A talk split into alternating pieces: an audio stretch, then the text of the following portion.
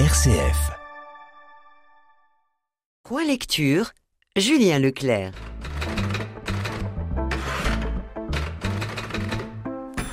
Aujourd'hui, je vous parle du Serpent des Blés, un roman américain de T.M. Reeves. Au cœur de l'Amérique profonde, Macy et sa mère partent en pique-nique. Elles rejoignent des collines. La mère a son plus beau chapeau sur la tête et l'enfant lit un guide régional des insectes de la forêt. Lors de leur sortie, elle rencontre Mitchell Flack, un géant qui les surprend et les amuse. Rapidement, elle se lie à cet homme. Macy voit sa mère se rapprocher même plus de ce géant. Macy s'approcha lentement de la colline. Des moucherons minuscules s'échappaient du flanc incliné, comme un nuage de vapeur, s'élevant en spirale tumultueuse, aussi dense que de la poussière. Après un court flamboiement, les moucherons disparurent distinctement à travers la ligne d'ombre du soleil. Des mouches marron claires tournoyaient autour de ses cheveux. Elle écarta de la main les tiges piquantes et grimpa le long de la ligne d'ombre comme sur un chemin, de l'herbe jusqu'à la taille.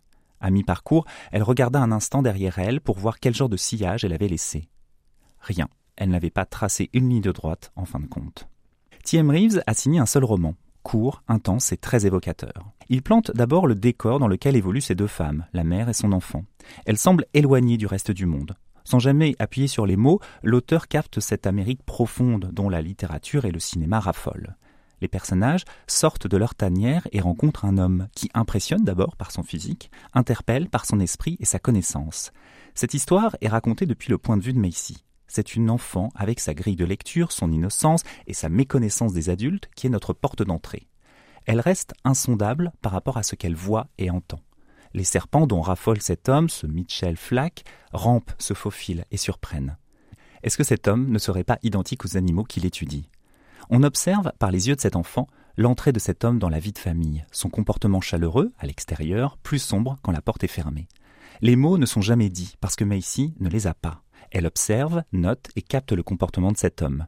Celui-ci devient alors un sujet d'étude, un serpent lui-même. Ce livre, court et puissant, trouve son énergie dans tout ce qu'il ne dit pas directement. Le lecteur ne peut être que touché par cette heureuse arrivée amenant son lot de déceptions et de mensonges. Je vous recommande donc très fortement Le Serpent des Blés de T.M. Reeves, traduit par Lucien Dazé et publié par Zulma au prix de 15,90 euros.